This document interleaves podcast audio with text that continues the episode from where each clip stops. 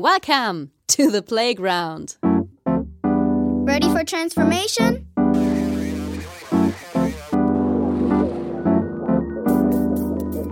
Modcast, the Masters of Transformation podcast. Who says that doesn't work? And here is your host, Ingo Stoll. Hallo und herzlich willkommen zu einer neuen Ausgabe des Modcast, dem Audiomagazin für Transformation. Ich bin Ingo Stoll und ich freue mich, dass wir heute über einen wichtigen Katalysator für Veränderung sprechen, nämlich die Beratung beziehungsweise Berater und Beraterinnen und die Transformation der Beratungsbranche insgesamt. Hat Beratung noch eine Zukunft? Das ist die Frage, die im Raum steht und mein Gast zur Beantwortung ist Jens Hollmann, selbst Mitglied der Beratungsgilde und Autor und Dozent diverser Hochschulen. Ja, und da ich selber auch als Berater unterwegs war, interessiert mich diese Frage natürlich auch persönlich. Bei dem Versuch der Beantwortung wünsche ich euch jetzt viel Vergnügen. Hey, bevor es losgeht, ein kurzer Dank an unseren Partner Haufe. Haufe hat über 80 Jahre Erfahrung mit Transformation und unterstützt Menschen wirksam dabei, Veränderungen in Organisationen zu meistern. Mit ihrer Geschichte und ihren integrierten Lösungen sind sie echte Masters of Transformation. Wenn du dich für Veränderungen in Organisationen interessierst, dann melde dich jetzt kostenlos im neuen New Management Portal von Haufe an. Unter newmanagement.haufe.de findest du wertvolle Impulse rund um New Work und inspirierende Geschichten über Veränderung und das Management der Zukunft. newmanagement.haufe.de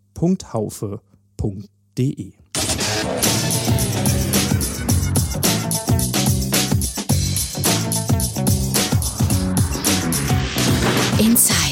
So, zur heutigen Folge ist es wieder mal in den Zeiten von Corona und Co. so, dass wir auf eine Remote-Schaltung zurückgreifen dürfen. Und ich freue mich ganz besonders auf Jens Hollmann. Jens, ich darf du sagen, wir haben uns mindestens mal auf das Podcast du geeinigt zum heutigen Gespräch. Erstmal vielen Dank für deine Zeit und schön, dass du heute mit dabei bist. Ja, vielen Dank für die Einladung. Auch ich freue mich sehr, dass wir heute Zeit finden, über ein spannendes Thema zu sprechen.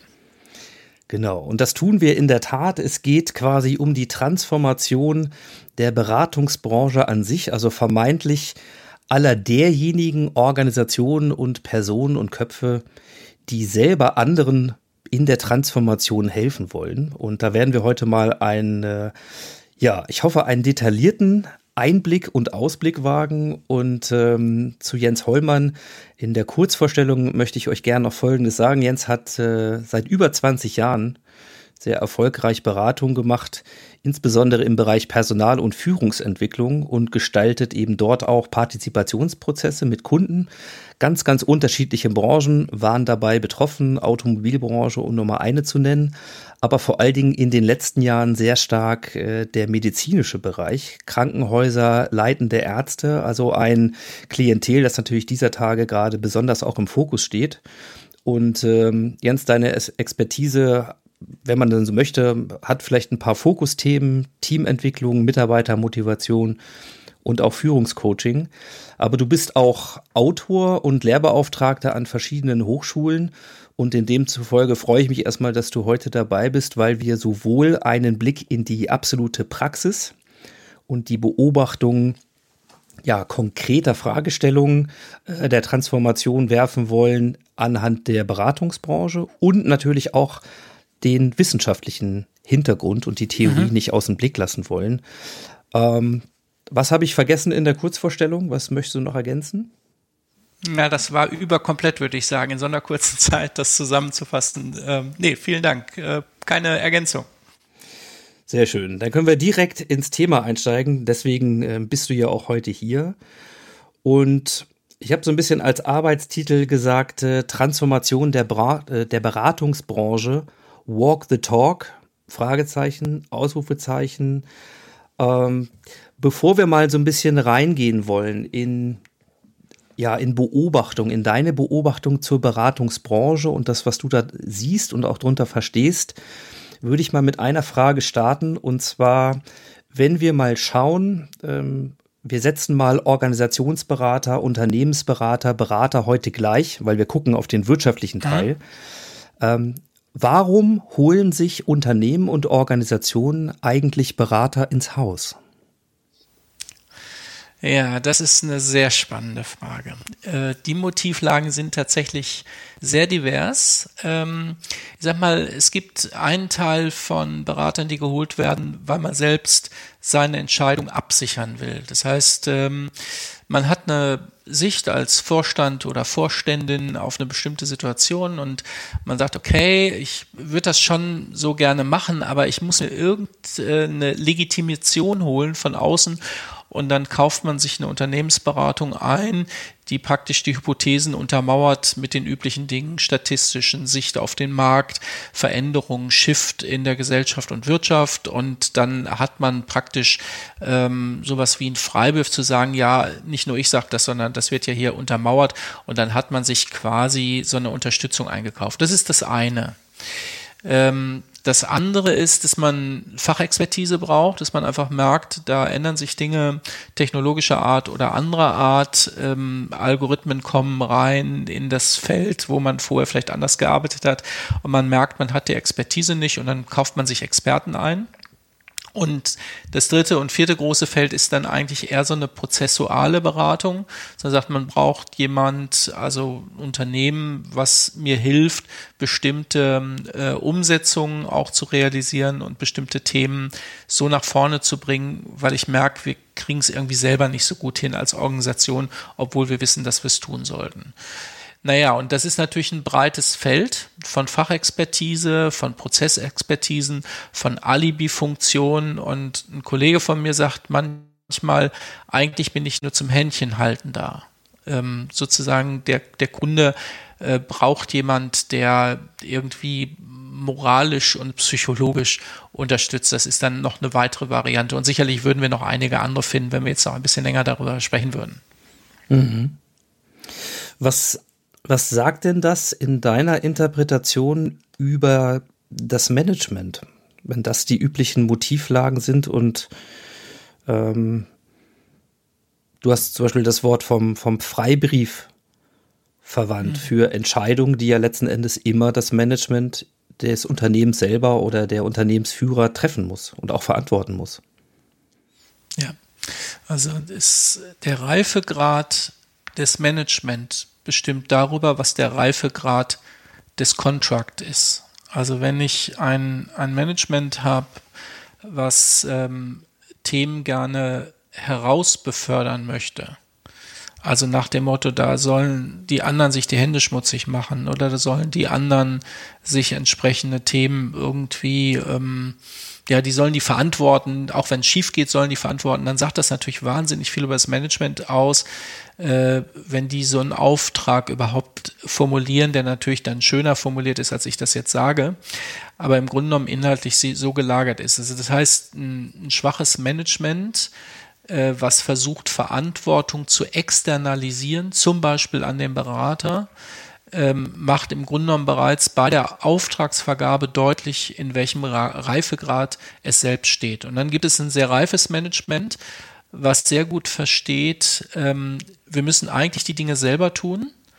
Wir brauchen ein Stück weit Unterstützung. Wir brauchen sozusagen jemand, der uns hilft, die Situation nochmal von außen zu reflektieren. Aber eigentlich müssen wir die Sachen selbst lösen. Wir müssen sie selbst erkennen ähm, und das sind Berater, die ich, die im Grunde mit einer Beratungsentnebelungsmatrix arbeiten. Das heißt also, ich versuche den Nebel, den der Kunde vielleicht im Moment ähm, in seiner Organisation hat, quasi zu entnebeln.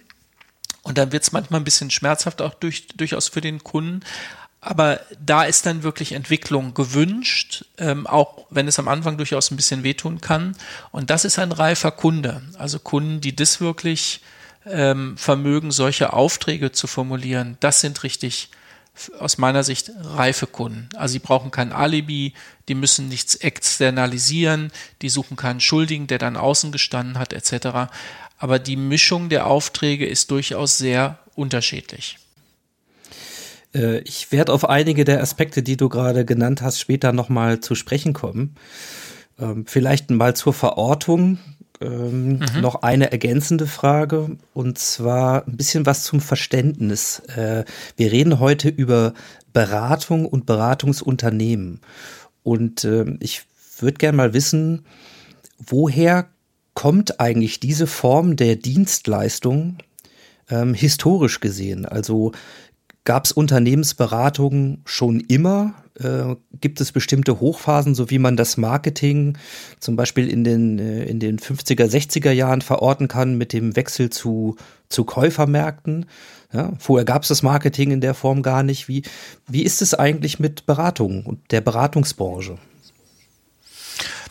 Naja, es sind viele Sachen natürlich im Rahmen der Industrialisierung entstanden. Das ist so der eine Blick. Man kann aber auch historisch sehr viel weiter zurückgucken. Es wird ja häufig behauptet, was im Übrigen auch mittlerweile als falsch äh, sich herausgestellt hat, dass die Prostitution das älteste Gewerbe der Welt war. Das ist äh, soziologisch nicht haltbar, sondern eigentlich ist es eher das älteste Gewerbe der Welt wahrscheinlich eher der Schamane, der ja auch eine Art der Beratung der Sippe oder des Stripes hatte. Das heißt also, Beratung, wenn man in die vorindustrielle Zeit kommt, hatte immer schon eine Bedeutung. Ähm, weise Männer, weise Frauen, ähm, und ich würde das aus meiner Sicht so bezeichnen, Menschen, die in der Lage waren, ein Stück weiter zu gucken und eine weitere Erfahrung zu haben als der, der mich befragt. Mhm. Und so könnte man vielleicht auch ähm, die Bezeichnung von Beratung und auch der Veränderung von Beratung heute sehr schnell verbinden, weil heute heißt Beratung häufig nicht mehr, wirklich so viel weiter zu sein, als der Kunde selbst ist, weil in Märkten, die so schnelle Shifts, so viele Disruptionen mit sich bringen, kann es eigentlich häufig gar nicht mehr die Rolle des Beraters sein, dass er extrem viel mehr weiß, weil nämlich das Wissen hat sich demokratisiert. Also mir steht heute eigentlich auch als Nichtberater alles an Wissensquellen zur Verfügung. Und meistens habe ich auch keine Glaskugel als Berater. Also auch ich weiß nicht wirklich, was da morgen kommt. Also da kann es auch gar keinen Mehrwert mehr geben. Das heißt also, diese Auflösung, was der Mehrwert eines Beraters sein kann, äh, da sind wir aus meiner Sicht gerade mittendrin. Ja, finde ich äh, einen der spannendsten Aspekte, ähm, auch in Vorbereitung auf unser Gespräch, ähm, den du da gerade schon angesprochen hast, nämlich ähm, historisch gesehen eigentlich die Rolle des Beraters, äh, jemanden zu helfen aufgrund eines gewissen Wissensvorsprungs oder Erfahrungsvorsprungs. Und das ist wirklich sozusagen als Kernnutzen der Branche definiert. Und du hast es selber schon gesagt, heute in verschiedensten Blickwinkeln eigentlich kein haltbares Versprechen mehr. Und ja, äh, ich, ich, ich steig mal mit der, mit der provokantesten Frage vielleicht ein, weil nähern wir uns mal ein bisschen dem Status der Branche. Wenn ich diese These tatsächlich stütze, dass die Beratung im Grunde eigentlich mit Blick auf Zukunftsfähigkeit maximal so viel wissen kann wie der Kunde. Woher nimmt sie dann noch ihre Existenzberechtigung? Ja, da sind wir im Grunde genommen bei einer Kernfrage, ob es diese Art der Branche, und ich, ich nutze jetzt ganz bewusst einen Namen, nämlich der Beratungsindustrie. Also wenn wir, wenn wir ein ausgehendes Zeitalter einer Industriegesellschaft haben, dann haben wir auch ein ausgehendes Zeitalter der Beratungsindustrie. Also das heißt, diese Art von Beratung, die ja durchaus sinnvoll war in einem äh, bestimmten Kontext, äh, verliert komplett aus meiner Sicht ihre Bedeutsamkeit, weil wir sie nicht mehr brauchen für Dinge, die sich gar nicht mehr als Fragen ergeben und wo auf diese Art und Weise auch nicht mehr die Antworten liegen können. Das heißt also, wenn man, wenn man so will, dass man früher noch darüber diskutiert hat, gibt es da eine Experten oder gibt es da eine Prozessberatung? Das hat sich mittlerweile aufgelöst, in vielen Teilen zumindest.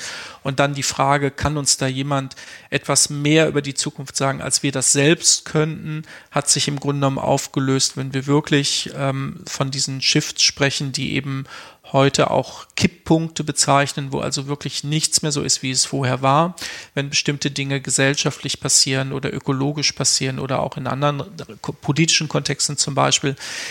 Ja, äh, da muss man ganz klar sagen, auch wenn wir da vielleicht ganz am Anfang stehen, ich bin mir sicher, dass wir in 10 oder 15 Jahren diese Art von Beratungsindustrie mit mehr als 30 Milliarden Umsatz und so weiter und so weiter, auch die vielen Beschäftigten, die in diesem Kontext dort tätig sind, nicht mehr haben werden. Äh, da bin ich mir sehr sicher und würde auch Belege ähm, anbieten, woran ich das festmache. Ja, dann bleiben wir doch gleich dabei, weil äh, das ist ja eine Kernaussage, wenn ich das mal in meinen Worten zusammenfassen kann, dass die Beratungsindustrie mit der klassischen Industrie gemeinsam im Grunde untergeht. Ja. Oder sich massiv verändert. Das ist ja ein bisschen unser Thema, mhm. Transformation, mhm. also sich transformieren muss und wir eine ganz andere Form von Beratung sehen.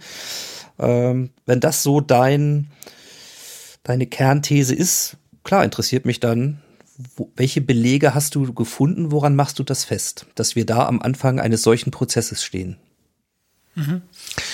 Also da nehme ich jetzt tatsächlich mal die Anleihen in der Medizin, weil ähm, ich habe über die letzten 15 Jahre ja schwerpunktmäßig ähm, in Gesundheitsbereichen äh, gearbeitet, also sprich Kliniken und Gesundheitswesen auch im, im umfassenderen Sinne.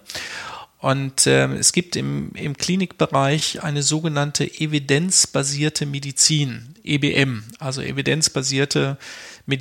Und man unterscheidet eine evidenzbasierte Medizin von einer eminenzbasierten Medizin.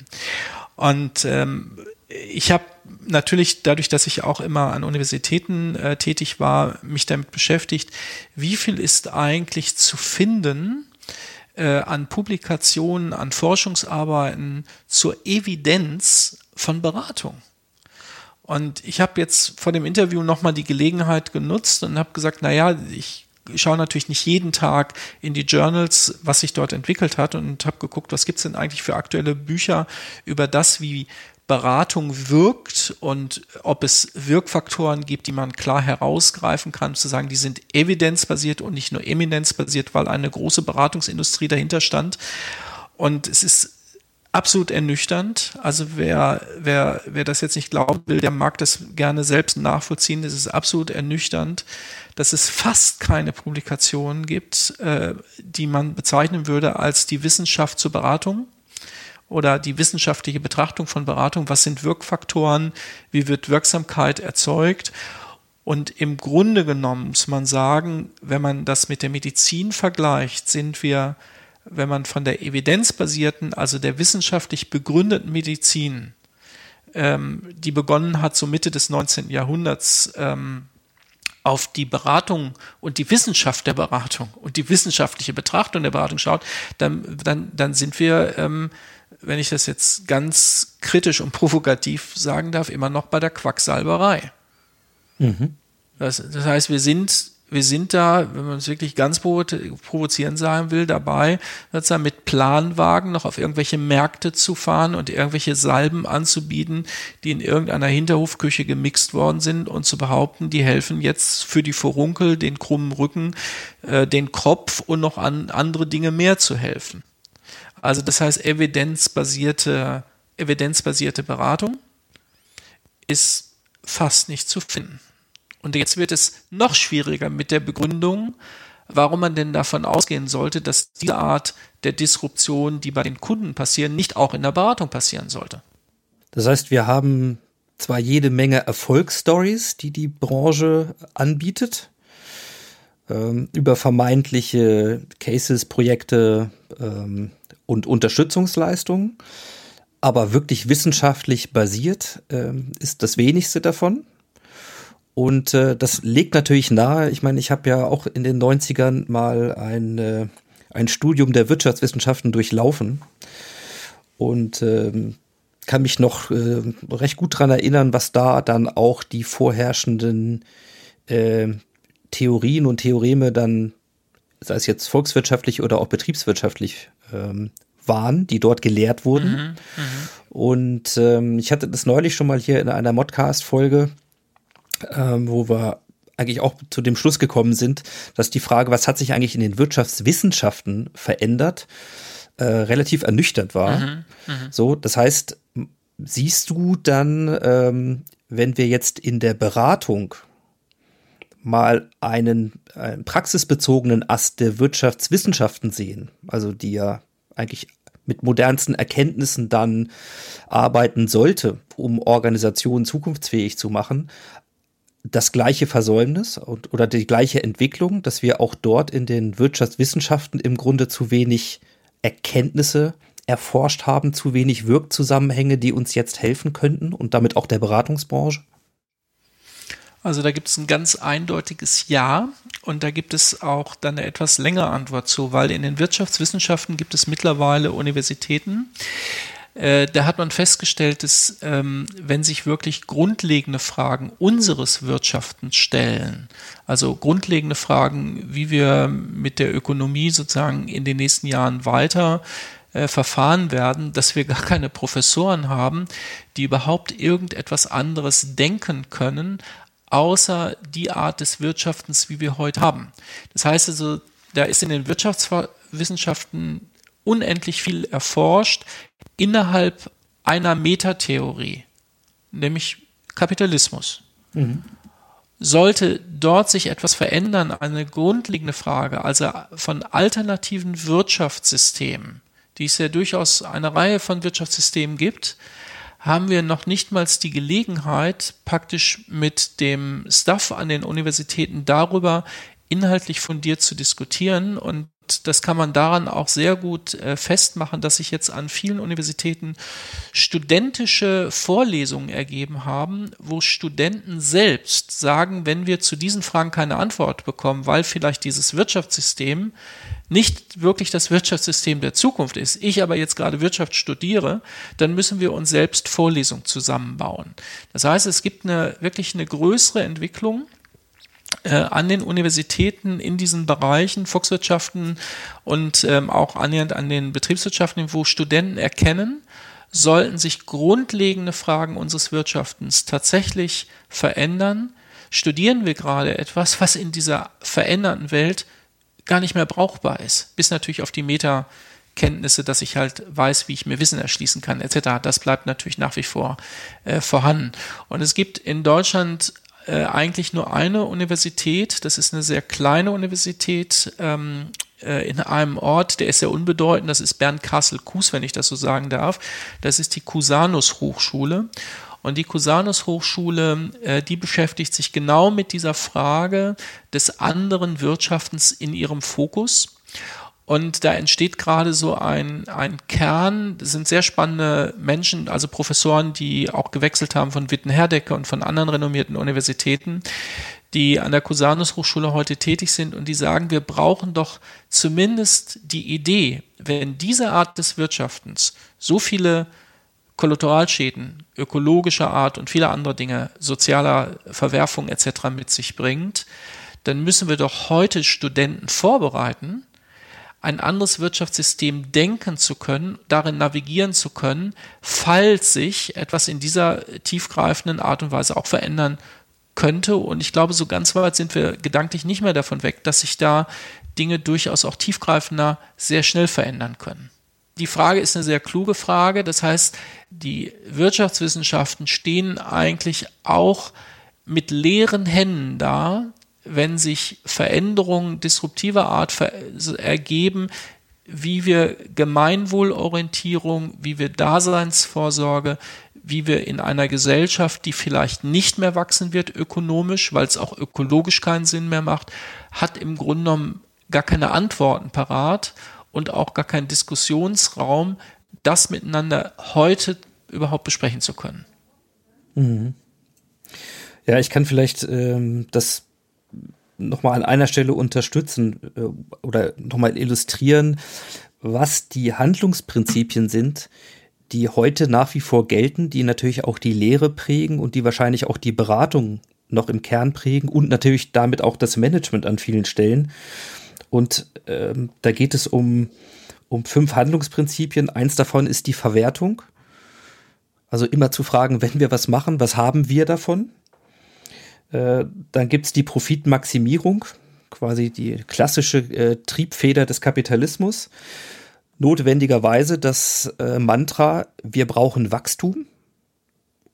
Und zwar fast auf, ähm, um jeden mhm. Preis. Äh, das vierte ist die Externalisierung, hast du auch schon angesprochen. Das mhm. heißt, die Folgekosten dessen, äh, zum Beispiel ökologische Folgekosten, soziale Folgekosten, werden im Grunde aus den Unternehmen, aus der Ökonomie rausgedrängt und in die Politik oder auf andere Felder verlagert. Das heißt, man trägt diese Kosten ja, eben Allgemeingut? nicht. Ja, gerade auf das Allgemeingut. Mhm. Auf das Allgemeingut. Also das muss dann halt äh, gibt es zahllose Beispiele, Bankenkrise und, und, und, könnten wir, äh, äh, könnten wir zig Beispiele nennen. Also nach dem Motto, die Folgekosten müssen dann eigentlich andere tragen. Und den nach wie vor liberal geprägten Ruf nach noch mehr Deregulierung. Und das, was du ja gerade sagst, ist, nach wie vor prägen diese Handlungsprinzipien im Wesentlichen eigentlich alle Beteiligten, die die Wirtschaften selber, die daran beraten und die sich auch mit der Lehre daraus auseinandersetzen. Allerdings Exakt. in jüngeren Generationen steigt das Bewusstsein, dass das nicht mehr die Antworten auf die Fragen der Zukunft sein können. Und deswegen mal so ein bisschen ähm, meine Frage, wenn das so der, der Status quo ist, wie sieht es dann mit einer Beratungsbranche aus, die ja für sich eigentlich immer auch den Anspruch erhoben hat, Pionier zu sein. Also was ist denn mit den ganzen äh, Managementmodellen und Führungsmodellen, die so in den letzten 10, 20 Jahren entwickelt wurden beispielsweise? Sind es keine Antworten auf Zukunftsfragen aus deiner Sicht? Also die Welt ist wird sich ja auch in der Zukunft nicht nur in eine Richtung entwickeln, sondern es wird ja in, in, zumindest in der Art, wie wir heute leben, äh, viele Welten parallel geben. Und ob das nun äh, geografisch zu sehen ist oder ob man das mental oder von Reifegraden zu sehen ist, aber eins ist sicher, man kann heute nicht mehr Unternehmen beraten, ohne wirtschaftliche und gesellschaftliche Implikationen mitzudenken.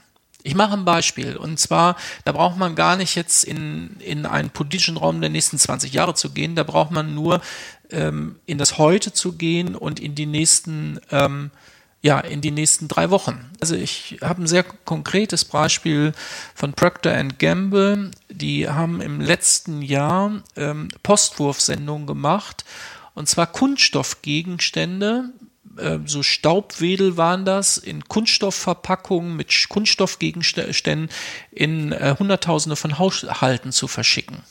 Das heißt, sie machen morgens den Briefkasten auf oder du machst morgens den Briefkasten auf und da liegt dann erstmal eine Plastiktüte drin. In der Plastiktüte liegt ein Plastikteil, da gibt es dann eine Plastik, nochmal ein Plastik, wo ein Plastik nochmal eingepackt ist, etc. Ähm, und ähm, so, eine, so eine klassische Postwurfsendung, ich nenne es jetzt mal ganz provokativ, der letzten 30 Jahre. Und das wird natürlich wahrgenommen von einer Generation ähm, Fridays for Future oder einer Generation, die sagt, sag mal, ähm, äh, wollen wir wollen wir so weitermachen? Also sag mal, was passiert denn eigentlich mit uns als, als nächste Generation, mit dem, was ihr uns hier gerade hinterlasst? Und solche Unternehmen, die in solchen Denkweisen sind ähm, und solche Aktivitäten machen, wo man sagt, das, das war vor fünf Jahren oder vielleicht auch vor zehn Jahren ist das hingenommen worden, äh, da realisieren auf einmal junge Leute, die sagen, sag mal, was ist denn das da für ein Unternehmen, was mir das Zeug da morgens in den Briefkasten schmeißt? Was ist denn Procter Gamble? Was haben die denn eigentlich für Unternehmensleitlinien? Äh, steht da irgendwas drin von Nachhaltigkeit? Dann, stehen, dann äh, finden die auf einmal raus, da steht Nachhaltigkeit drin und wir sagen, wir sind fast ein grünes Unternehmen und so weiter. Und aber in meinem Briefkasten findet die Postwurfsendung statt ähm, mit mindestens fünf oder sieben Plastikteilen drin. Und diese Brüche, ähm, von einer Generation, die anders auf die Welt schaut und auch wahrscheinlich schauen muss, äh, die bringt natürlich Organisationen und Unternehmen, die in dem alten Modell von Wachstum und den vier anderen Dingen, Profitmaximierung etc., die du genannt hast, total in Not, weil auf einmal ihre Orientierungsrahmen nur noch bedingt oder gar nicht mehr funktionieren. Und jetzt wird spannend, wer jetzt wen vor sich hertreibt. Also das heißt, werden jetzt tatsächlich politische Entscheidungen getroffen, die Organisationen einfach zwingen, bestimmte Dinge zu lassen oder anders zu tun, werden Verbraucher, die jetzt die Zukunft sein werden, aufmerksam und sagen, ähm, nee, das Produkt ist für mich nicht mehr tauglich, weil ich könnte es vielleicht persönlich noch gebrauchen, aber es hat so viel Kollateralscheiden mit sich, also ich werde es nicht machen und so weiter. Und wir haben nach wie vor die Diskussion, im Bereich der Automobilbranche. Es, es geht immer noch um Autos und nicht um Mobilität. Und eine Generation, wo es so ein schönes Buch gibt, der letzte Führerschein Neuling ist schon längst geboren. Das heißt, die vielleicht gar keinen Führerschein mehr machen muss, weil es vielleicht andere Arten von Mobilität gibt und andere Arten von autonomen äh, unterwegs sein. Äh, die hat natürlich völlig andere Fragen. Und Universitäten, gerade in den äh, Wirtschaftswissenschaften und auch in der Betriebswirtschaft, bewegen sich in Kontexten, die aus meiner Sicht nicht mehr die Zukunft beschreiben. Das führt mich natürlich so ein bisschen auch zum Kern von Fragen nach Transformation und auch Fragen dem Gelingen von Transformation.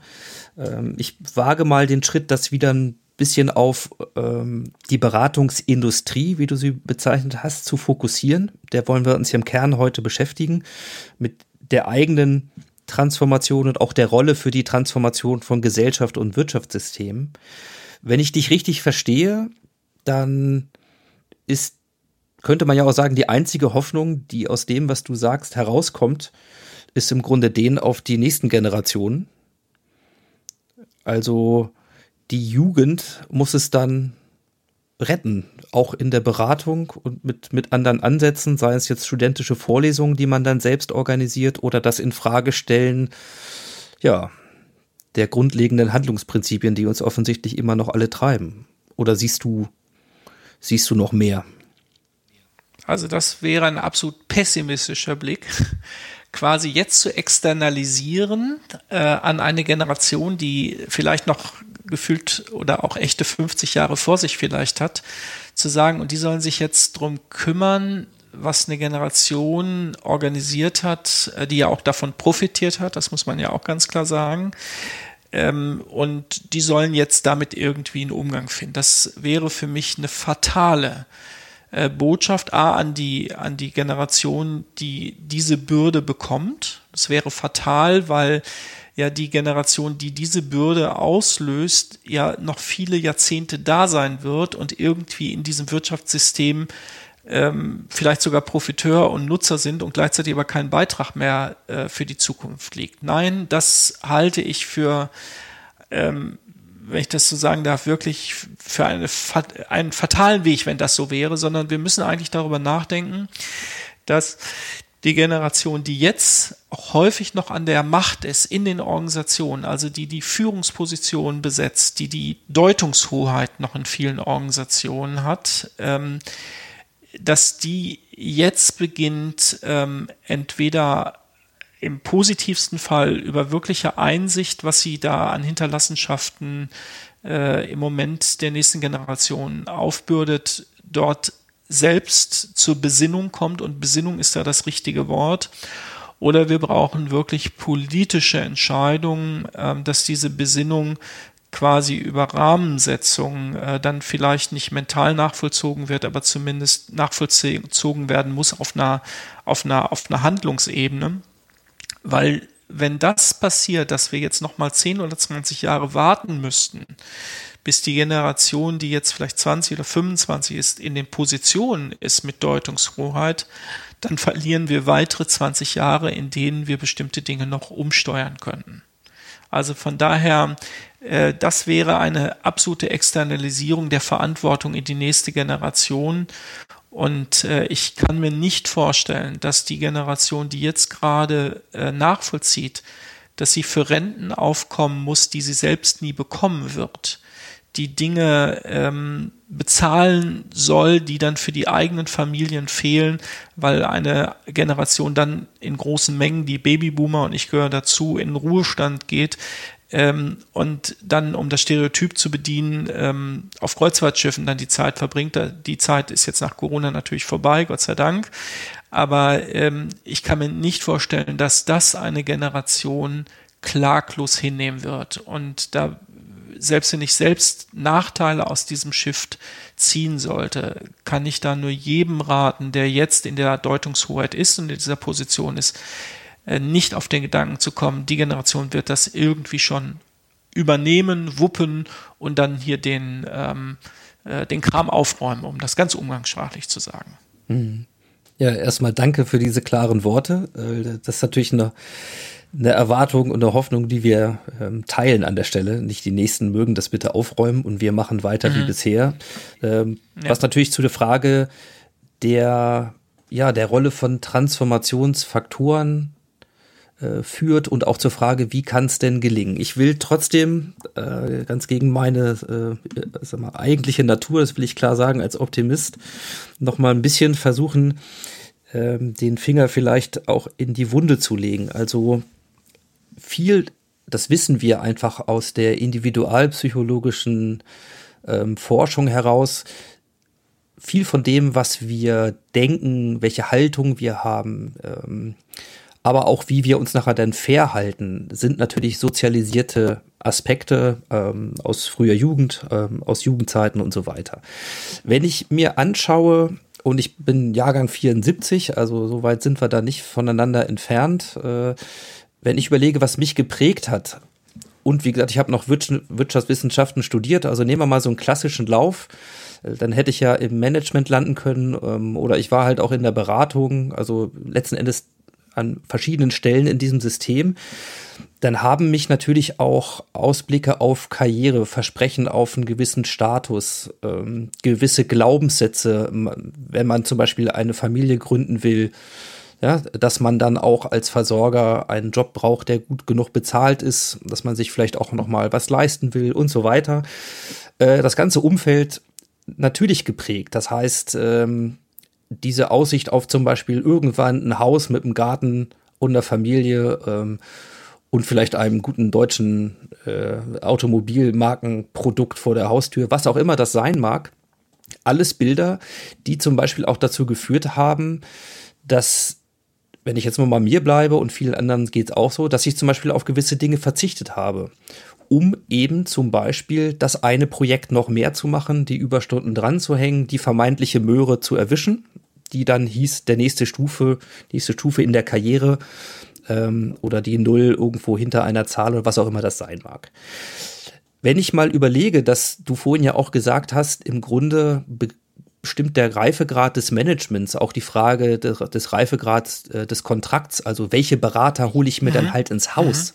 Mhm. Und wenn wir mhm. auch mal sehen, wo heute in DAX-Unternehmen, in Großkonzernen, aber auch in großen Mittelständlern immer noch die Berater herkommen. Das heißt, welche Beratungsunternehmen machen denn diese Beratung? Dann haben wir immer noch einen Markt, der heute stark geprägt ist von großen bekannten Namen. Seien es Ernest Young, seien es ähm, McKinsey, seien es die Boston Consultant, PBCs, Roland Bergers dieser Welt. Ähm, mhm. So, mit Blick auf die Tatsache, dass die alle gleich sozialisiert sind, ja, und auch im gleichen System ja groß und erfolgreich geworden sind, forderst du jetzt aber als Appell, im Zweifelsfall aus diesem System sogar auszubrechen, aus vernünftigen Gründen und sogar vielleicht eigene Verzichte, weniger Boni, weniger Wachstum in Kauf zu nehmen, um nicht der nächsten Generation alles aufzubürden. Woher kommt deine, ich weiß nicht, ob es eine Überzeugung ist oder zumindest seine Hoffnung oder der Appell, dass es tatsächlich gelingt, diesem Beratersystem und den darin handelnden Entscheidungsträgern äh, tatsächlich diesen Wandel zu vollziehen? Mhm. Also erstmal ähm, ist mir wichtig, kein Bashing der Generation zu machen, die bisher so gehandelt hat, weil es gab in dem, äh, was du geschildert hast, eher erstmal, zumindest wenn ich an meine 20er Jahre mich äh, erinnern kann, natürlich gab es äh, Fragen zur Ökologie, aber es war, gab keine Fragen zu Kipppunkten. Der, ich meine, der Club of Rome Bericht, der war schon in den 70er Jahren da, aber sie, der war weit weg von dem Alltag vieler Menschen, also gedanklich. Und wir haben ja in, in der Zeit, ähm, wenn, ich, wenn ich mal in die 80er, 90er Jahre ähm, gehen darf, in Welten gelebt, die zu einem hohen Anteil prognostizierbar war. Ich mache mal ein Beispiel. Also prognostizierbar war, wenn man an einer bestimmten Hochschule in den USA ein MBA gemacht hatte, das mit einem bestimmten Abschluss versehen hatte und zwei, drei Stationen in der Bankenwelt oder in der Automobil- oder in der Finanzindustrie hinter sich hatte, dann konnte da mal mit rechnen, dass man ja, vorstandsnah oder Bereichsleiter mindestens wurde oder einen Fachbereich verantwortet hat. Das heißt also, die, die berufliche Sozialisation, so wie du sie beschreibst, ähm, hat stattgefunden in einer Welt, die in der Tat einen hohen Grad an Berechenbarkeit und Prognostizierbarkeit hatte. So, und wenn ich dieses Versprechen habe, zu sagen, okay, da gibt's noch Überstunden zu machen. Und da gibt's jetzt auch noch mal einen Kurs zu machen und da gibt's auch noch ein Zusatzstudium zu machen, da gibt's dann noch ein MBA zu machen. Und all das sind Bausteine, die relativ berechenbar zu bestimmten äh, Gratifikationen führen. Also sprich, den besseren Job, mehr Gehalt, das größere Büro, die, die spannendere Aufgabe, was auch immer die Motive waren, dann ist ja völlig nachvollziehbar, dass es auch einen guten Grund gab, das genauso zu tun, wenn man bis zu einer gewissen Grenze denken wollte und nicht darüber hinaus. Und das würde ich sagen, das war für einen wirklich hohen Anteil von Menschen auch ähm, der Status quo. Wenn ich jetzt aber heute, und jetzt komme ich zu diesen äh, Brüchen, wenn ich aber heute realisiere, ich arbeite und ich arbeite mehr, als ich das gerne möchte, für etwas, wo die Gratifikation, ob ich persönlich jemals von diesem Geld profitieren werde, weil vielleicht eine Generation damit refinanziert wird oder ein Gesundheitssystem jetzt finanziere, die das Geld aber für mich nicht mehr hat, wenn ich selbst in dem Alter bin, wo ich vielleicht mehr gesundheitliche Leistung brauche. Das heißt, die ganzen Versprechen der Kalkulierbarkeit, die haben sich doch aufgelöst.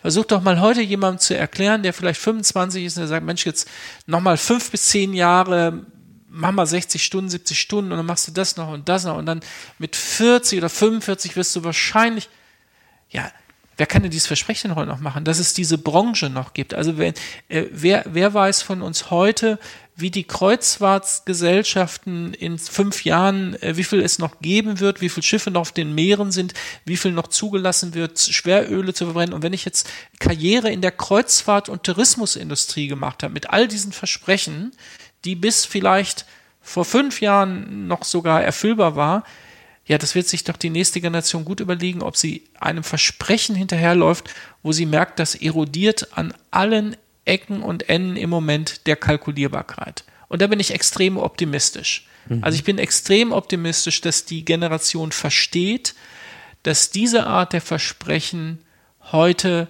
gar nicht mehr haltbar sind, dass wir in einer Phase der Ungewissenheit als das New Normal quasi gerutscht sind und dass es viel wichtiger ist, äh, andere Motive und Werte ähm, mit einem viel geringeren Gratifikationsaufschub hier und heute zu realisieren. Und dieses Thema Geldwohlstand ist bei ganz vielen durch Zeitwohlstand abgelöst worden.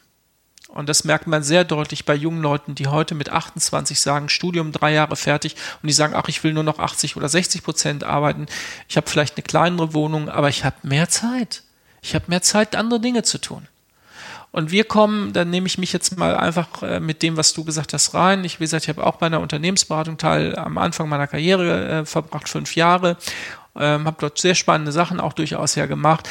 Aber dieses Versprechen, äh, das ist heute überhaupt nicht mehr glaubhaft abzugeben.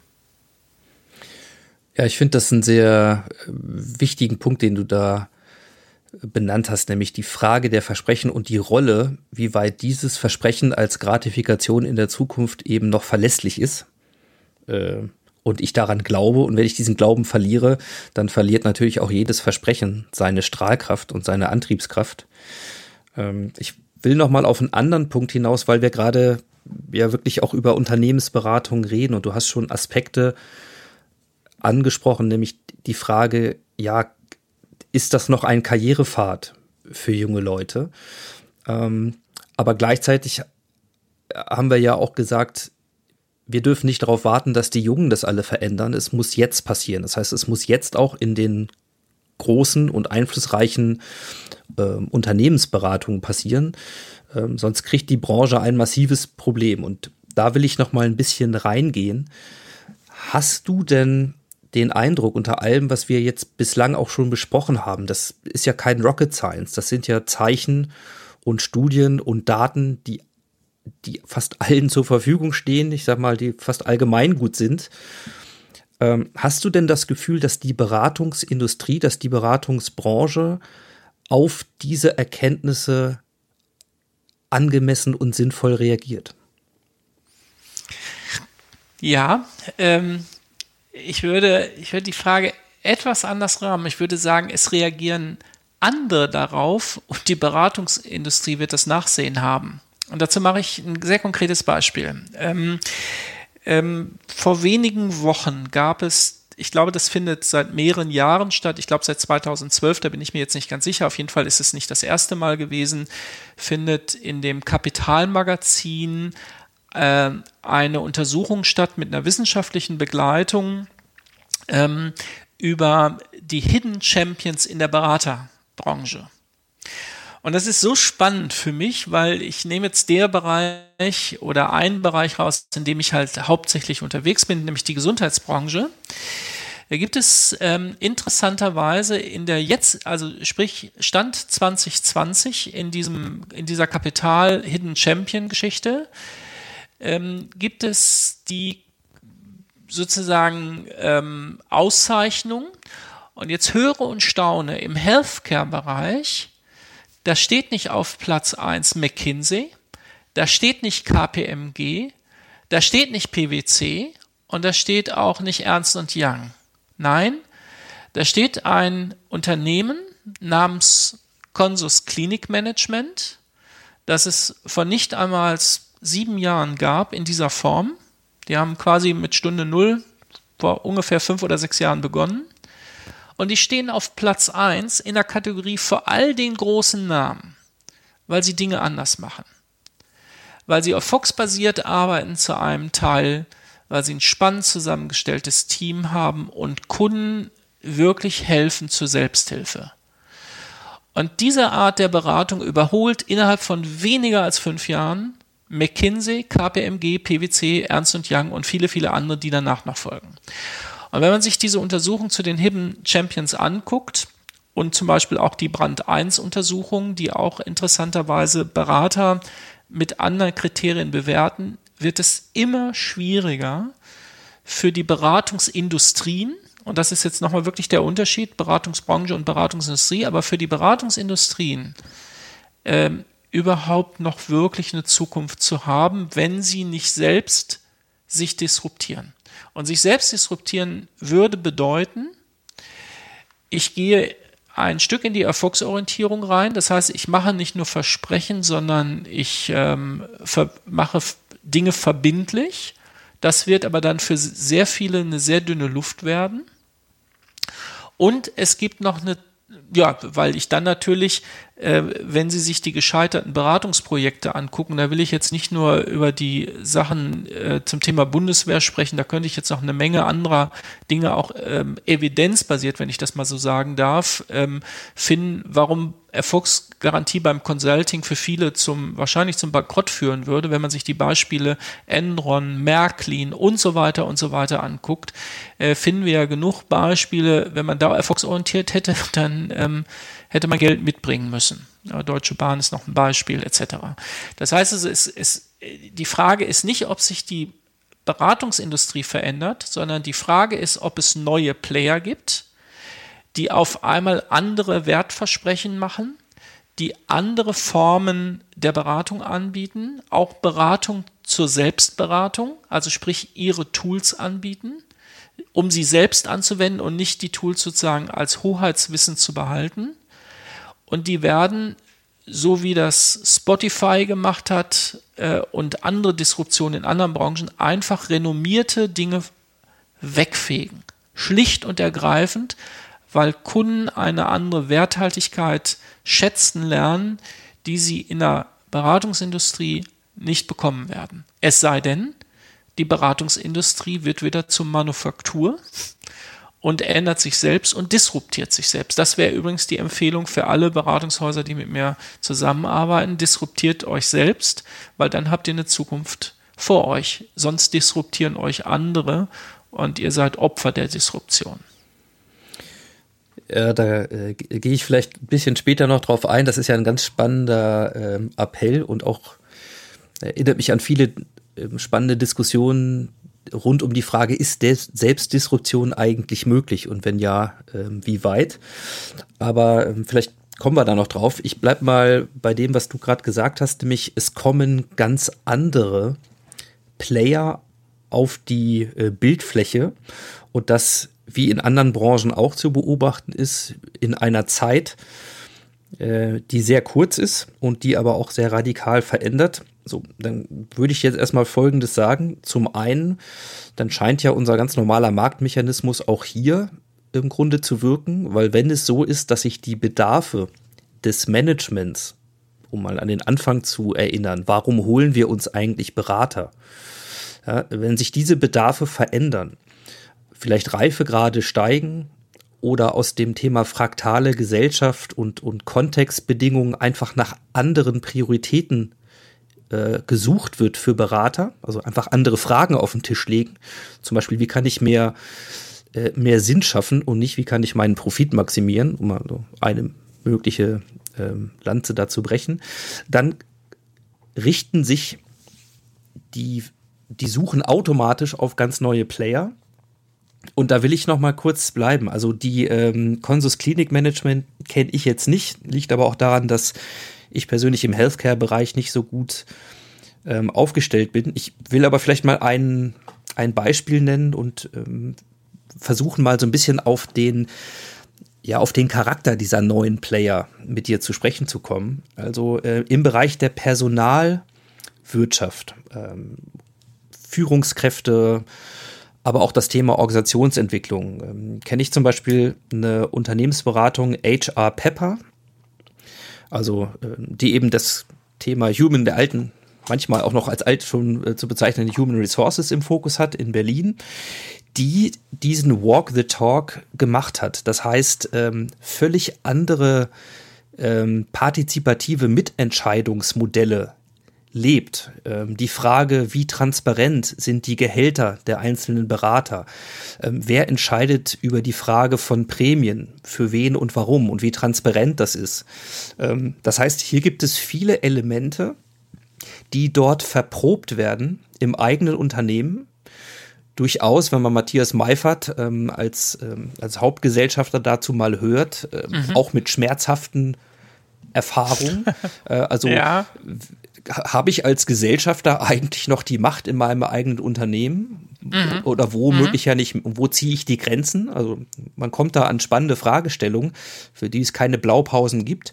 Jedenfalls, was ich dort so wahrnehme, ist, dass man selber Dinge pilotiert, ausprobiert und mit diesem Erfahrungswissen heraus in die Beratung der Kunden geht, die natürlich andere Fragestellungen, also vielleicht andere Ausgangssituationen, aber ähnliche Fragestellungen haben. Wie, wie treffen wir Entscheidungen? Wie partizipativ dürfen wir werden?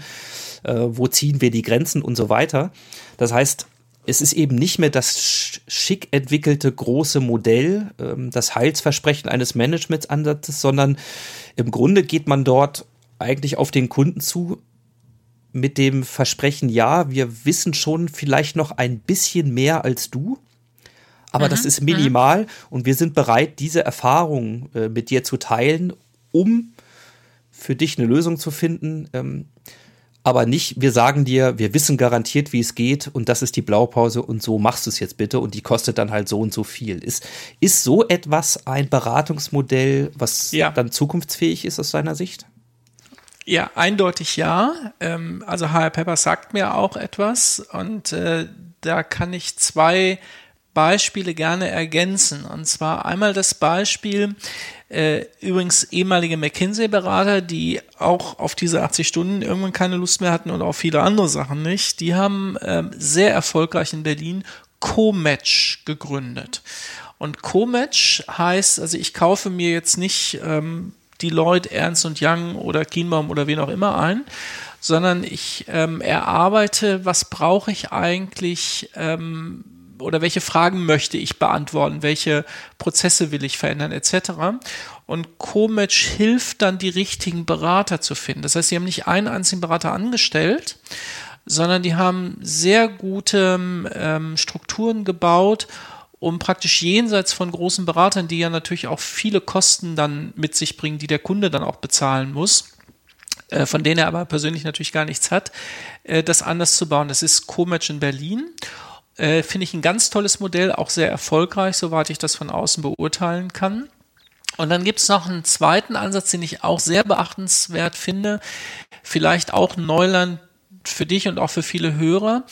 Ähm, das ist der Dr. Christopher Schulz, der ähm, hat in St. Gallen studiert, hat da promoviert und der irgendwann mal ist der auf die Idee gekommen, naja, so Berater kochen ja irgendwie auch so mit Wasser äh, zum hohen Anteil und die haben Methoden und diese Methoden, die kann man doch eigentlich auch allen zur Verfügung stellen. Und er hat was ganz Spannendes gemacht, was ich wirklich ähm, super spannend finde. Er hat einen Consulting-Methodenkoffer entwickelt. Und da kann man für wirklich ein paar Euro, ähm, gibt es glaube ich auch eine Freemium-Version, kann man auf mehr als 100 Methoden, die die Berater anwenden, schlicht und ergreifend zugreifen und sagt, das können wir auch selbst. Also das heißt, diese Disruption, die natürlich nicht in der Beratung selbst irgendjemand spannend findet, also die Beratungsindustrie ist ja auf keinen Fall daran interessiert, dass mehr Leute erfahren über den Methodenkoffer und über Comatch und es gibt auch noch ein paar andere Player, die ähnliches tun, weil nämlich da einfach von der Seite Leute kommen, die sagen, da könnt ihr einen hohen Teil A selbst machen, B könnt ihr euch das selbst erschließen und B habt ihr dann auch noch einen Know-how-Transfer ins eigene Unternehmen, und das empfinde ich auch als sehr ähnlichen Ansatz zu HR Pepper, wenn auch mit anderen Themen. Und diese Disruption ähm, wird ganz schwierig aufzuhalten sein, wenn Beratung nicht ihre eigenen Geschäftsmodelle tiefgreifend in Frage stellt und verändert. Ja, was mir noch so einfällt, auch bei dem Thema ähm, Hidden Champions oder da kommen ganz neue Player auf den Markt. Äh, ich gucke gerade mal in das vielleicht verwandte Gebiet zur Beratung, nämlich Lernen. Ja, mhm. vermeintlich ja auch das gleiche Versprechen, mich mit Kompetenzen, Methoden, Modellen auszustatten, um die Zukunft bewältigen zu können. Mhm. So, das ja eher so ein, ähm, so ein Ansatz ist, sozusagen das, die Kompetenz im eigenen Unternehmen zu stärken. Ja, also wir sehen ja im Moment auch, dass die Abhängigkeiten von Beratungen, von externen äh, Experten abnimmt auch abnehmen muss, weil klar wird, die ja. können die Antworten gar nicht mehr liefern. Und wir parallel eine Entwicklung sehen zur Know-how-Stärkung, zur Methodenstärkung intern. Ich habe das lange erlebt, zum Beispiel im Bereich Design Thinking. Eine mhm. dieser Methoden irgendwo, die war am Anfang in den Unternehmen nicht vorhanden, um hier kreativ nach neuen Lösungsmethoden zu suchen für Produktentwicklung, für Prozesse und so weiter. Das heißt, am Anfang gaben die externen Berater und heute haben wir gut ausgebildete ähm, eigene Mitarbeiter, die dann diese Funktion als ähm, Facilitators und andere im Unternehmen genau. unternehmen. Und wenn ich mir mal anschaue, dann haben wir dort natürlich Folgendes gehabt. Als diese Methode aufkam, kamen auch neue Player. Also zum Beispiel Agenturen bekamen plötzlich Mandate in der Personalentwicklung was vorher absolute Hoheitsdomäne der Beratungsunternehmen gewesen wären.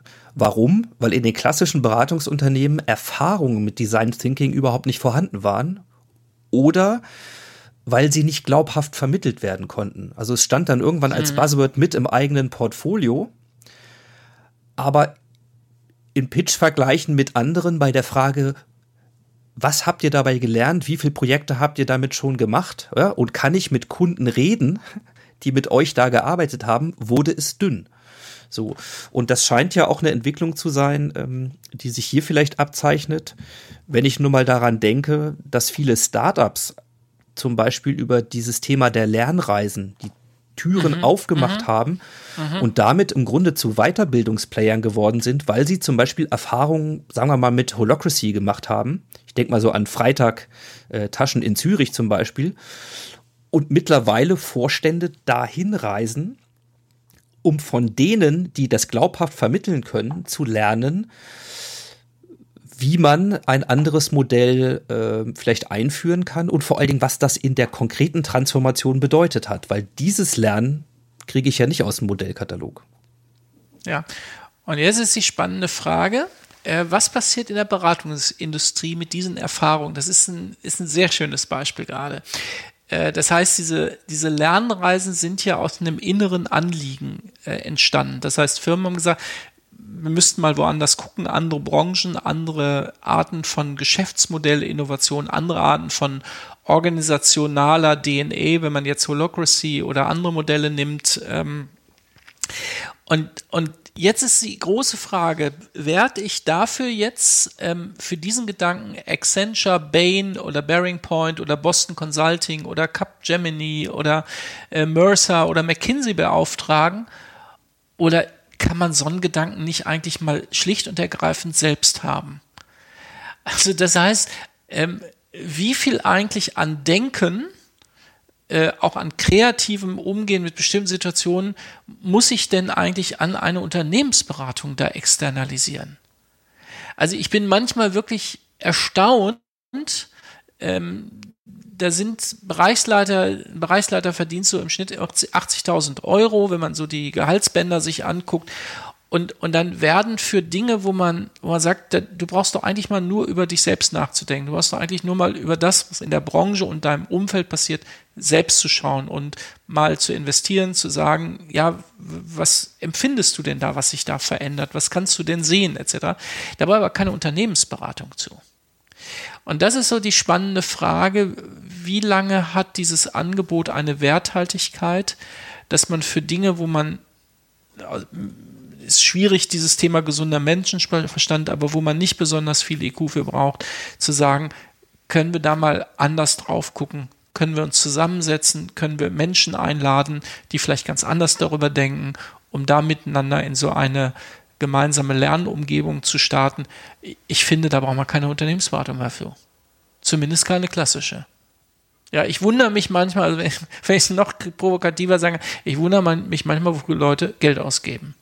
Wo ich sage, eigentlich werdet ihr doch auch fürs Denken bezahlt.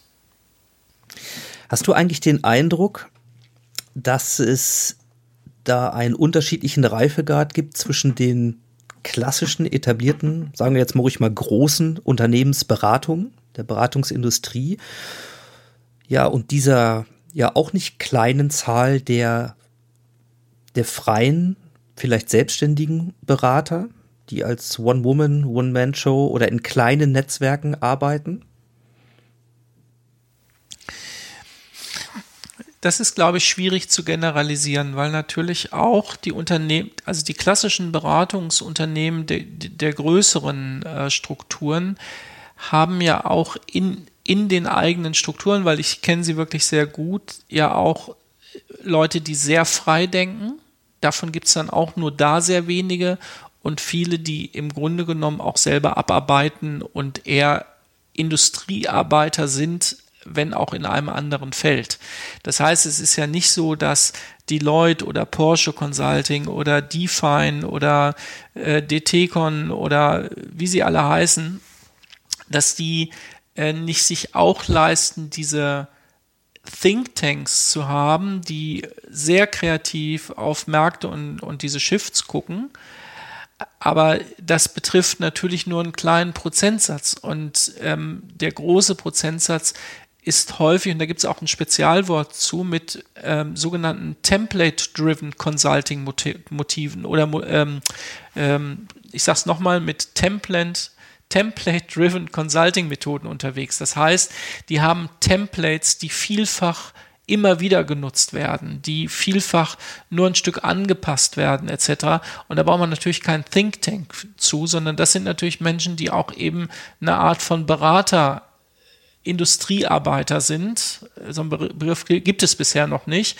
Ähm, und da ist die Frage, ob diese Art von Dingen nicht die Unternehmen sehr viel besser, sehr viel preiswerter und mit sehr viel Know-how-Transfer ins eigene Unternehmen selbst machen können. Ja, und die, und die Kleinen haben eigentlich nur eine Überlebenschance, wenn sie verlängerte Werkbank sind. Die werden ja häufig auch dazugekauft von, auch von klassischen größeren Unternehmensberatungen oder wenn sie wirklich kreativ sind. Und dann müssen sie aber auch so kreativ sein, dass praktisch die Idee und nicht die Größe zählt.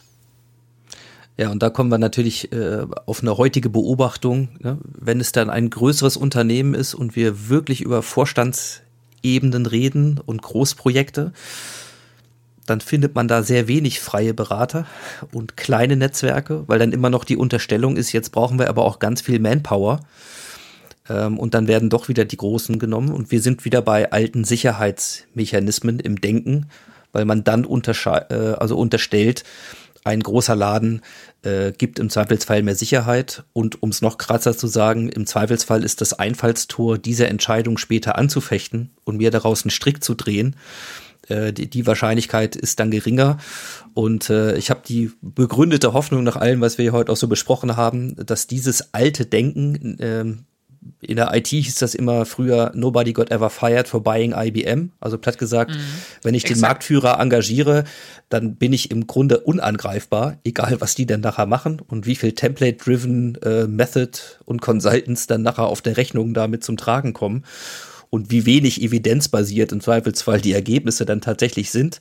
Äh, es geht dann auch nach politischen Kriterien äh, natürlich äh, häufig in den Entscheidungskriterien und diese Dinge im Sinne eines selbstdisruptiven Prozesses auch transparent zu machen, in Frage zu stellen und zu verändern. Ich glaube, da sind wir uns vermutlich einig.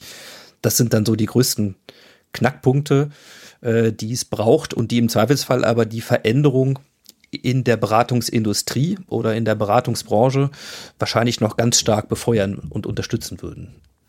Also da habe ich leider äh, nichts dagegen zu setzen, dass es anders wäre. Also das stimmt. Ähm, das heißt also Mutlosigkeit und Risikoaversion, wenn man das äh, sehr provozierend äh, sagt, ist sozusagen Voraussetzung, eine Konzernkarriere zu machen. Äh, und wenn ich noch weitergehen darf, dass diese Mutlosigkeit, ähm, also mal eine andere Entscheidung zu treffen, als einen großen Namen praktisch zu engagieren, äh, und diese Art von Risikoaversion, ähm, sich mit anderen Geschäftsmodellen zu beschäftigen, vielleicht auch mit anderen Werten zu beschäftigen, etc., äh, führt eben dazu, dass eben Industrien sich selbst auflösen und erodieren.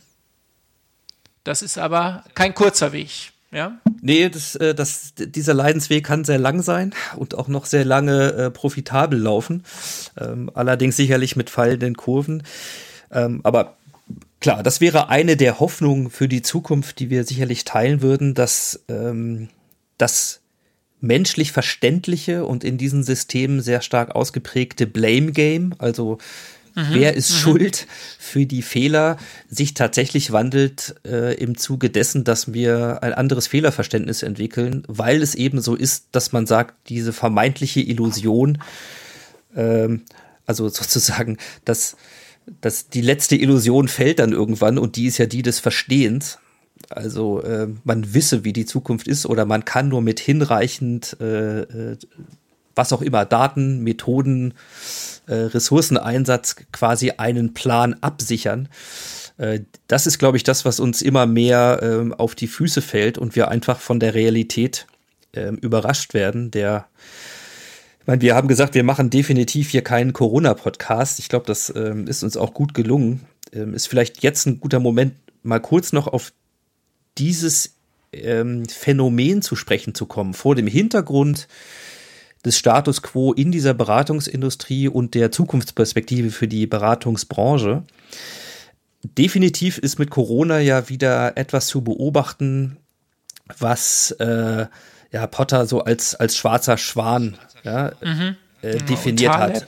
Ja, also da kommt irgendwas, was völlig im Widerspruch zur herrschenden ähm, Wirklichkeit steht, was man nicht erwartet und das krempelt ähm, alles um in einer ganz kurzen Zeit und ganz massiven Art und Weise. Ich glaube, das kann man Corona als Pandemie äh, hier auf jeden Fall zuschreiben. Meine Frage wäre, ähm, siehst du vor diesem Hintergrund die notwendige Transformation in dem Bereich der Beratung ähm, betroffen? Also sprich, kann oder wird Corona deiner Meinung nach diese Transformationsprozesse eher unterstützen oder eher verlangsamen? Ja, da kommt eine sowohl als auch Antwort. Ähm, ich habe äh, tatsächlich gestern mit einer Universität gearbeitet, die eine ganz tolle Zukunft haben wird ähm, durch Corona, weil die nämlich Krisenmanager ausbilden im Gesundheitsbereich und in, in gesellschaftlichen Bereichen, die absoluter Profiteur natürlich von dieser Situation sind, auch berechtigterweise, weil die einen guten Job machen. Die sitzen in Berlin, das ist die Akon Hochschule. Ähm, auf der anderen Seite wird es natürlich die geben, die jetzt noch vorsichtiger werden, die noch mutloser werden, die noch weniger quasi proaktiv werden, weil sie im Grunde genommen befürchten, mit dieser Art der Welt äh, sowieso überfordert zu sein.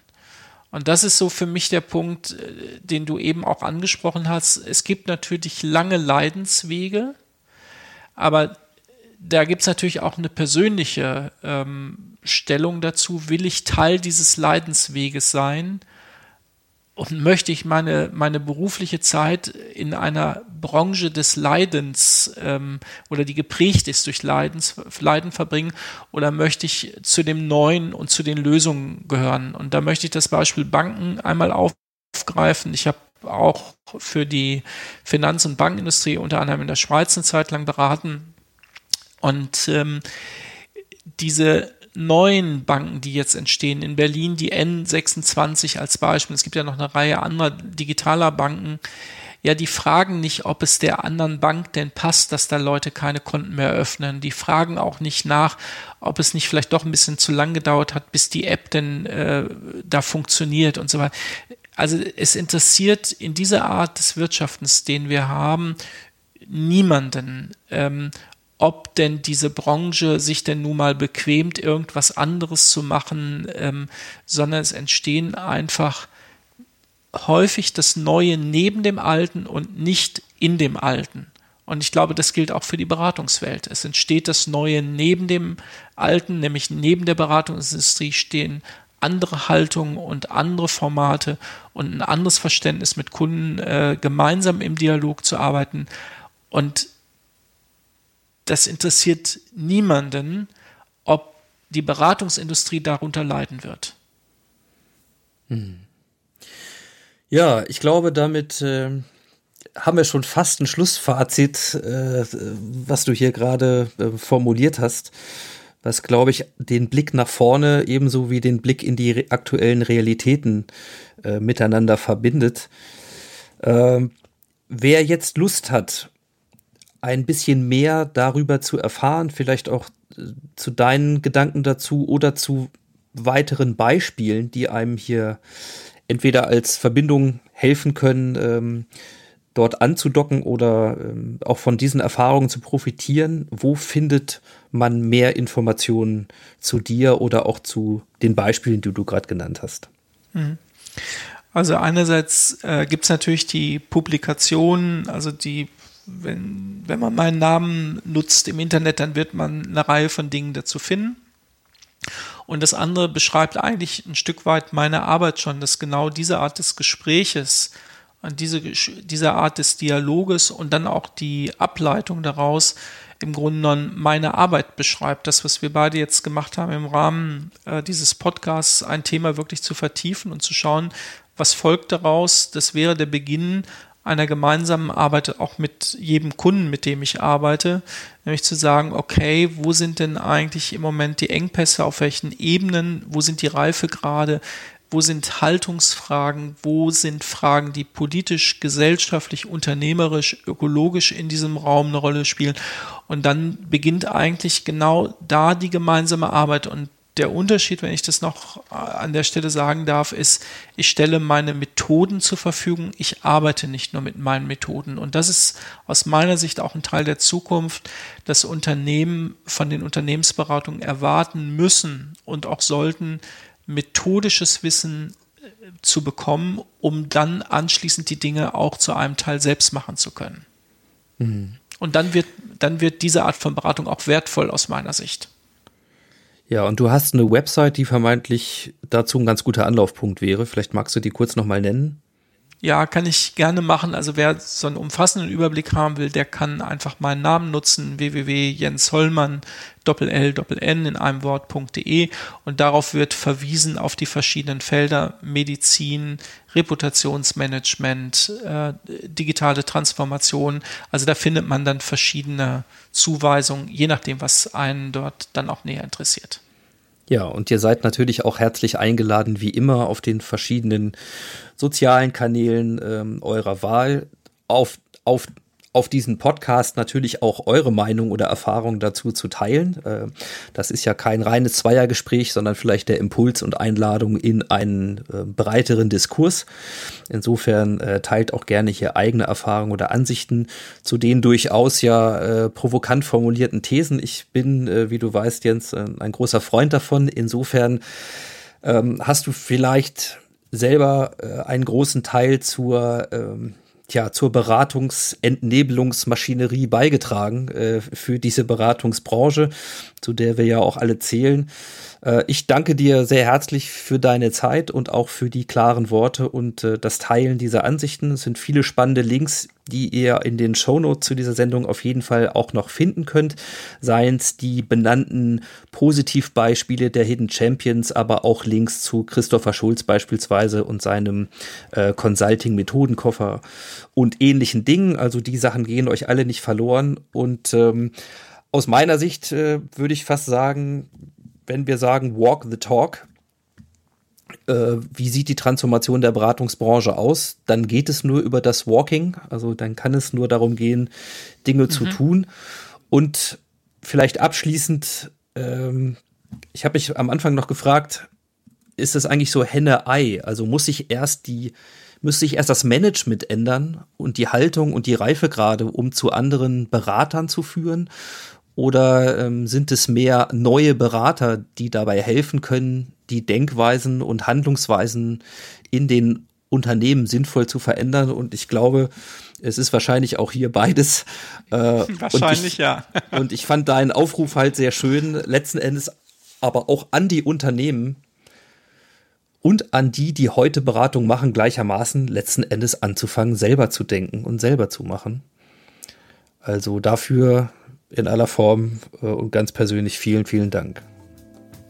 Ja, vielen Dank, Ingo. Hat sehr viel Spaß gemacht. Äh, spannende Fragen von deiner Seite. Es hat es mir leicht gemacht, äh, in das Thema in dieser sehr kurzen Zeit äh, doch dann vertieft einzusteigen. Vielen Dank.